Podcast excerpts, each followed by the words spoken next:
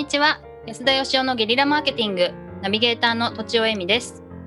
筋肉貯金するなと 言ったんですけどやっぱり貯金は必要だなと思いました。金子あみです。安田義雄です。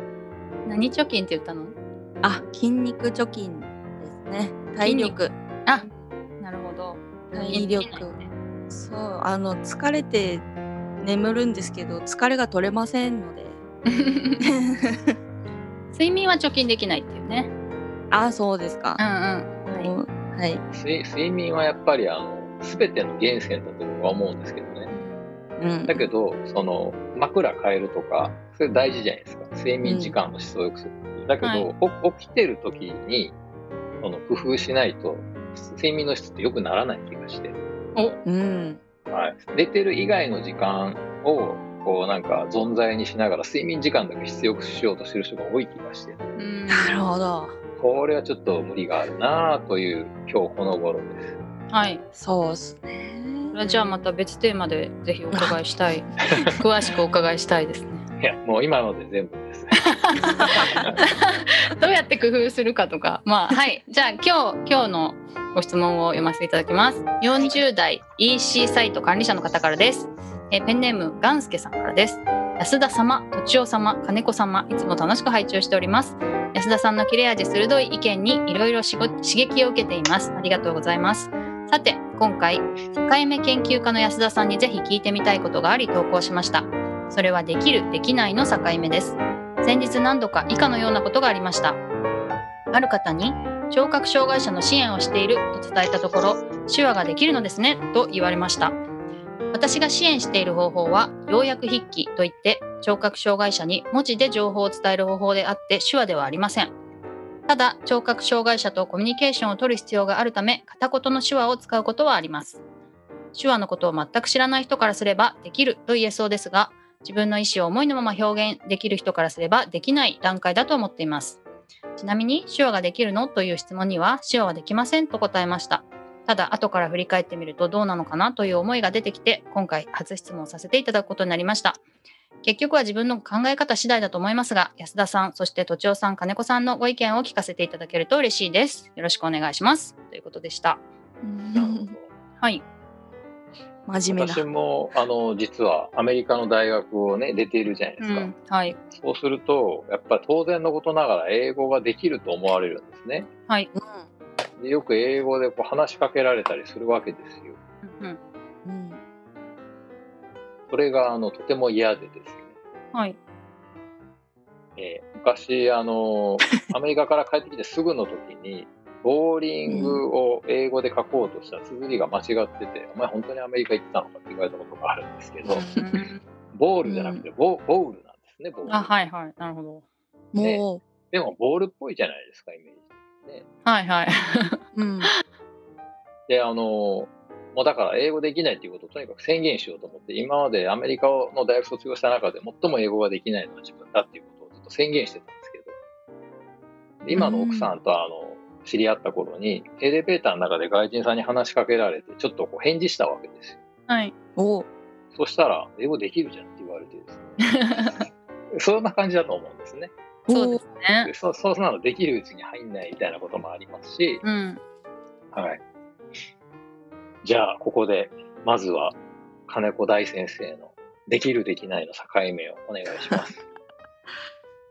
あーもしそうでガンスケさん私がガンスケさんだったら確かにできないって言いそうですけどできない人からしたらできる風に見えるんだろうなってやっぱりこういうの人と同じように思うのでそうですねできできるって言って納得いくまで勉強するとかはどうかなと思いました。例えば、金子さんは作曲ができるかできないかって聞かれたら、なんて答えるんですか？できますと答えます。そうですよね。はい。作曲できるのって聞いたらできますって言いますよね。うんなんか、いろんなことに自信をあんまり持ってないけど、そこに対してはね、できるっていうじゃないですか。でも、それもやっぱりこう、いろんなレベルがあって、うんうんうん。まさに。ね多分、はい例えば、井上陽水さんに言わせると、お前なんかできるうちに入るかみたいに言われるかもしれませんうんうんし、うん。間違いないです。そうですね。うん難しいとこですよね。うん、なんかそうですね。相手にもよるのかな、そうなると。あんまりできないって言い過ぎると、なんか本当にできなくなっちゃいそうで怖いなとは思うんですよね。なんか、はい。なので、なんなんだろうな、少しずつでもなんか自分ができるようになっていけいきたいなとは思いますね。こういう仕事を考えると。うん。うん例えば井上陽水さんに作曲できるの？って聞かれてもできるって答えるんですか？できるって答えて勉強します。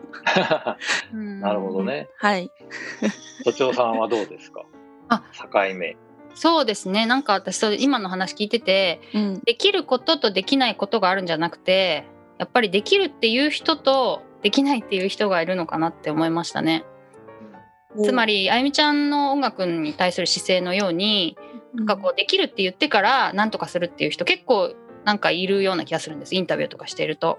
うんうんでもなんかがっかりされたくないからできないってまず言っとくっていう人もいると思うんですよね。うんだからそのできるって言っちゃって後と後で何とかしようみたいな人はいろんなことにできるっていうのかなと思ってうん。はあ。はいというあの境目なのかなってちょっと思いました。なるほはい。ど。ああの、できるできないっていう定義自体にうん正直言ってあんまり意味がない気がしますね。うんうんあの、白と黒みたいなもんで、うん。世の中に白っていう色も黒っていう色もないと思うんですね、僕は。そのほとんど、ほとんどはもうその中間なわけですよ。うん。はい。それと同じで、できるとできないっていう、その両極は世の中にはあんまなくって、うんどの程度できて、どの程度できないかっていうことしかないと思うんですね。そうですね。うんまあ僕で言えば、まあ、ハローぐらい言えるし、レストランに行ってメニュー頼むぐらいはできるけど、例えば人とコミュニケーションをとって自分があの思ってることを伝えるとかですね、仕事に役立つ通訳ができるとかっていうことに関しては全くできませんってことなんで、うん。うん。だからその定義によるんですよね。そうですね。だから、あの、できるとかできないとかじゃなくって、ここはできるけど、ここはできないとかいう捉え方が大事で、うんうんで、やっぱりその、今の都庁さんの意見のような見方をするならば、できない部分に着目する人とできる部分に着目する人がいて、うん。うん。確かに。できない部分に着目してもあんま意味ない気がするんですよね。僕うはうん。で、そこはなんか、例えば僕は英語ができませんって言っちゃうのは、あの、やりたくないからなんですよ。はい。英語で話しかけられたくないし、英語を話したくないからなんですね。なるほど。それで言うと自分がやりたいなとかできるようになったらいいなと思ってることは、できる部分を探した方がいいと思うんですね、やっぱ。うん確かいいですね。そうですね。うんうん私その自分のホームページを作るときにサービス内容に何を書くかできることって書くんですけど、うん。やりたいことを書いてますね。なるほどいいじゃないですか。その方がいい。できる。るイコールやりたいっていう風に自分で捉え直しちゃうっていうのもいいかもしれないですね。ああ、そういう人に仕事を頼みたいですもんね。ややっぱり。。いや、うんただですね、その、できますっていうだけでは頼みにくくってですね、はい。どうんうどういう人にとってどういうことだったらできますっていう、その相手にとってのできるを分かりやすく伝えてあげるってことが大事なんですよ。確かに。なるほど。はい相手が、相手が望んでるものがあるんで、だからこれ望まれたらできないけど、これだったらできるよっていうことを、やっぱちゃんと解説してあげるってことは大事です。はい。なるほど。なるほど。うん確だかに。からできるのできないのって聞かれたときに、相手がこう、そのね、何を望んでるかによりますよね。うんうんうん。そうですねた。単なる会話でね、あの、あ、手話できるんですかみたいな感じで、単に会話盛り上げてんだったら、そんなに真面目にできませんとか言う必要もないかもしれませんしう、うはい。確かに。という感じがします。だからやっぱりできるとかできないとかっていう言葉をあんま使わない方がいいと思いますけどね。うんそういう言葉を使う人は、なんかあの、そのなんか、できるっていうこと自体が分かってないとか、できないっていうこと自体が分かってない気がするんで、そういう人にはあんまり仕事を発注しようって思わないかなって気がしますね。確かに。英語できるのって聞くっていう時点でそんなになんかざっくりしすぎてますもんね。うん。でも聞いちゃいますよね。作曲できるんですかって聞いちゃいますもん。それはあ うんあまりにもできない人の質問なんですよ。そう思いますね。うんうん。という。ことで、あの、すごいおまとめを久しぶりに。